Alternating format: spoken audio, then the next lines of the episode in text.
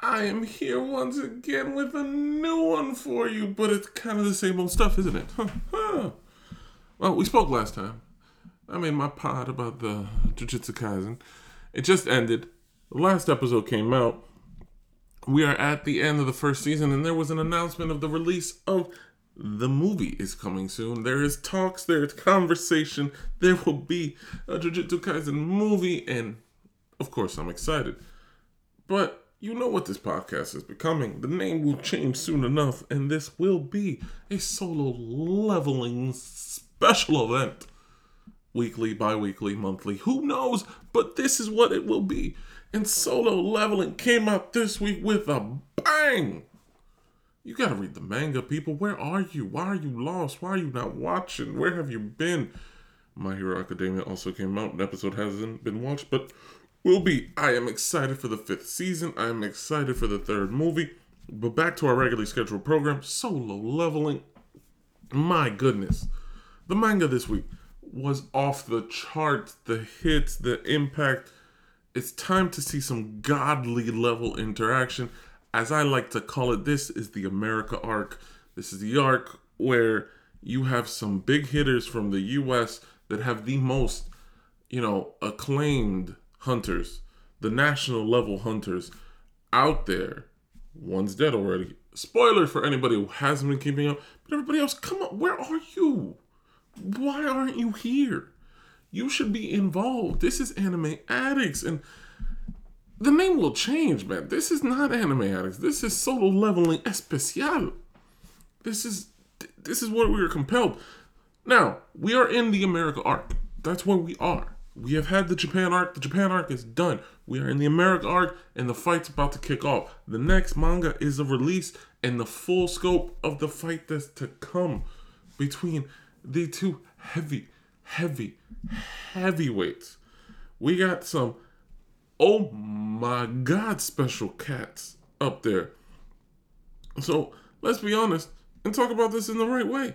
Like, this is not gonna be your, you know, your grandma style. This is 145 Especial of solo leveling where our boy Jinwoo is out there trying to save his man having to kick somebody's butt, you know.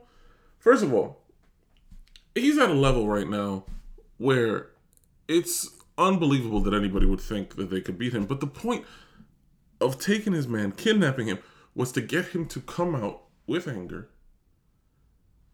and then start something so that the leader, the head honcho, the man with no plan, the Thomas, Andre, is out here to fight our boy. Honestly, if you've been keeping up to this point, you know that this was kind of eventually going to head down this route just because of who was in Thomas's guild, just because of who he had under him. That someone was gonna do something stupid and get Jinwoo kind of angry. You, you should have seen that coming for a bit. And if you didn't, oh my god, were, were you blind? Were you not paying attention? Were we on the wrong? Hold on, let me fix my glasses. Uh, you want to borrow them? Like this fight was coming. The American arc is this fight. It's this epicness. It's this style. And when this gets animated in real time, yo, we are in for a treat. This in solo leveling will be one of the most epic, epic fights at scale. Because it's finally judging the true strength of these national level hunters versus the true strength of our Lord and Savior Jinwoo. So, you know, there's nothing more to it but to do it. Let's see how this plays out. But that was the solo leveling arc. Like, you guys need to get involved in this. You guys need to download the manga. You guys need to read up. You guys need to just enjoy this because this is some great stuff. Now, on the other side, let's switch gears and go back to anime because this is the Anime Addict podcast for now. For now, it will soon become solo level. But in that, dude, have you not been watching Jujutsu Kaisen? What we talked about before is on a whole nother level in the way this season ends. First of all, the trust that our three main characters have for each other is insane. Insane.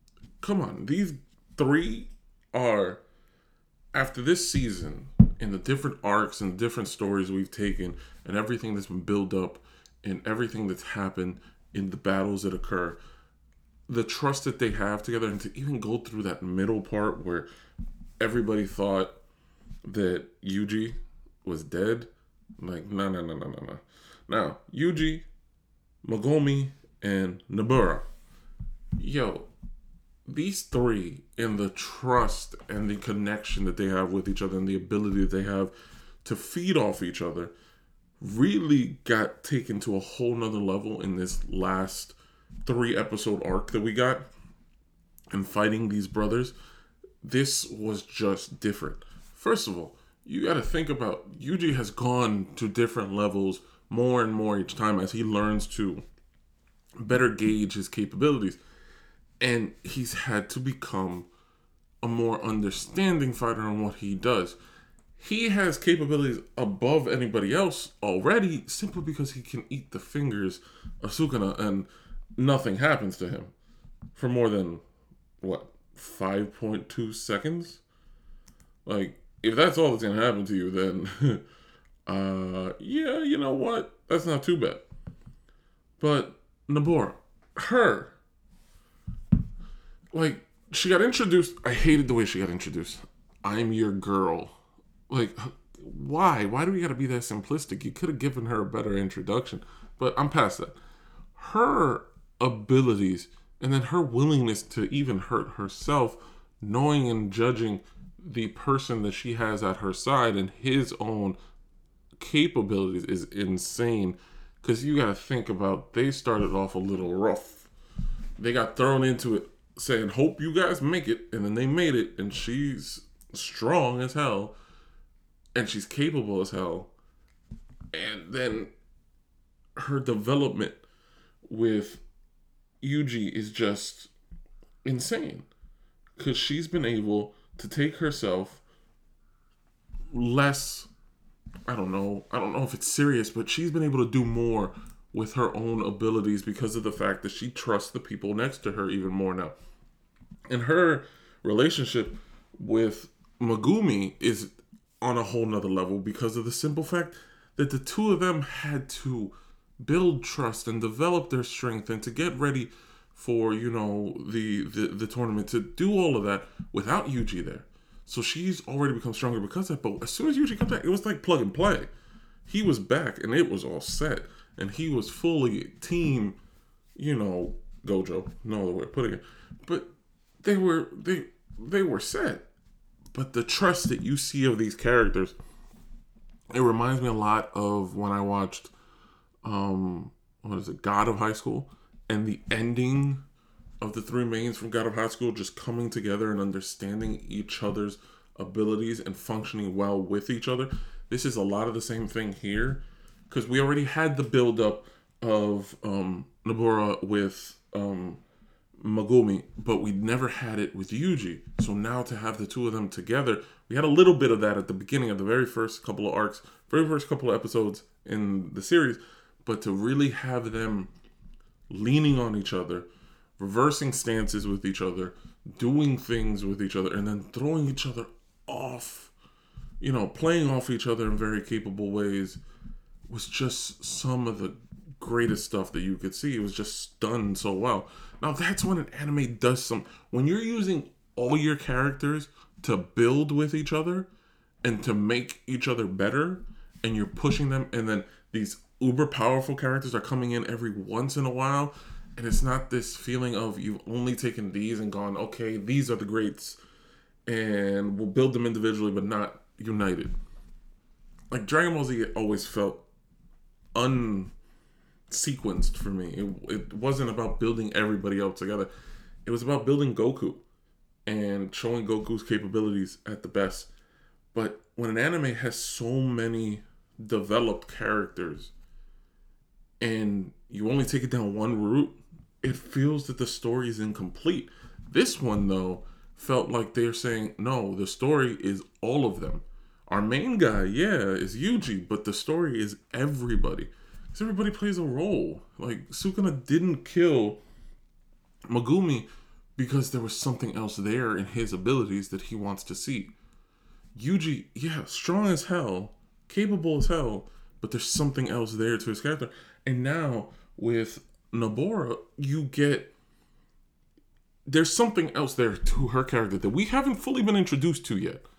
Her strength and her capabilities is something very interesting, but we haven't given been given the full scope of what it means just yet. I think in the second season, her story and her character development is going to be very important for oh, she's awesome of a character because right now, yeah, she's a badass, but the full scope of what she can be and who she was and what that all means isn't fully examined yet. It's only done little parts here and there, not like the other two where there's a little bit more depth to the characters.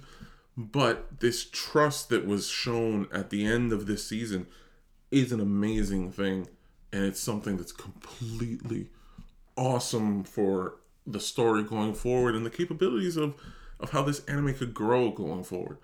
Like that's what you want to see. You want a season to end on a high note so then when you go off into the next one, there's something there to build from and to build on.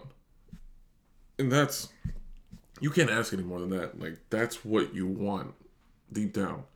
You want to see the anime build each of the characters up in the right way and introduce characters in the appropriate manner so that they're part of the story correctly and you want an ensemble. You don't just want one solo guy for a lot of these animes.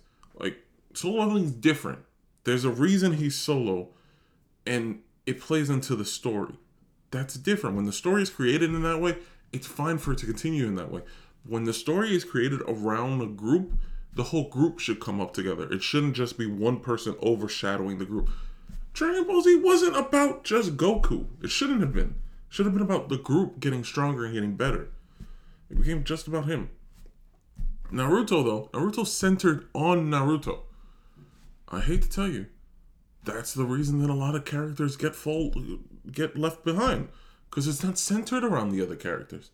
We don't need to build every single one of them. This is about his story, his journey, everything that comes within that. Bleach, on the other hand, should have been a lot more you know, multi layered of character development, and it, it felt a little. We have this little group that we like, and this little group that everybody else likes, and we're gonna build them. And these other characters, yeah, they'll be there, but they're not gonna be as important. We're not gonna use them as well. We're not gonna do as much with them. You know, and that's that's disappointing like I love Ichigo. He's one of my favorite, if not my favorite characters of all time. But his story is burdened by the fact that there were so many others that could have contributed and made him so much better. So much better. And you could do that with so many of the animes. My God. But that's the difference between starting a story from character by itself to starting a story with a group. If you're going to make it with a group, then the whole group has to be involved. If you're going to make it about a solo character, then it's only them. And that's fine. And we have to know this. And you're presenting these things in these certain way. And if you don't follow up on what these things are, then you're going to leave the fan base a lot disappointed. You're to leave it going, ugh, is this really what we wanted? Has this done been done the right way? Oh, we have a lot of questions. Can't we get this? Can't we get that?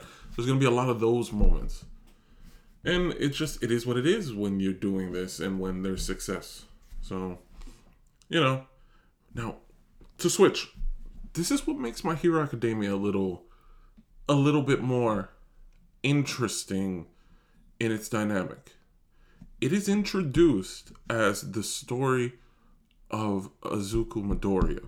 It is introduced as the story, his story and his story alone, and how he has journeyed to be the number one but it is played out as the group, as everyone involved, as having multiple characters layered within what is going on.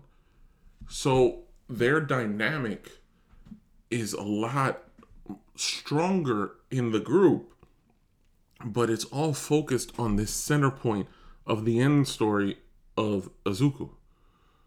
Like, if you don't build Midoriya right, and he doesn't end up being the center of this, then as great as the surrounding characters are and the surrounding story is, it's a little bit disappointing because you introduce this as his journey, his story, his main arc.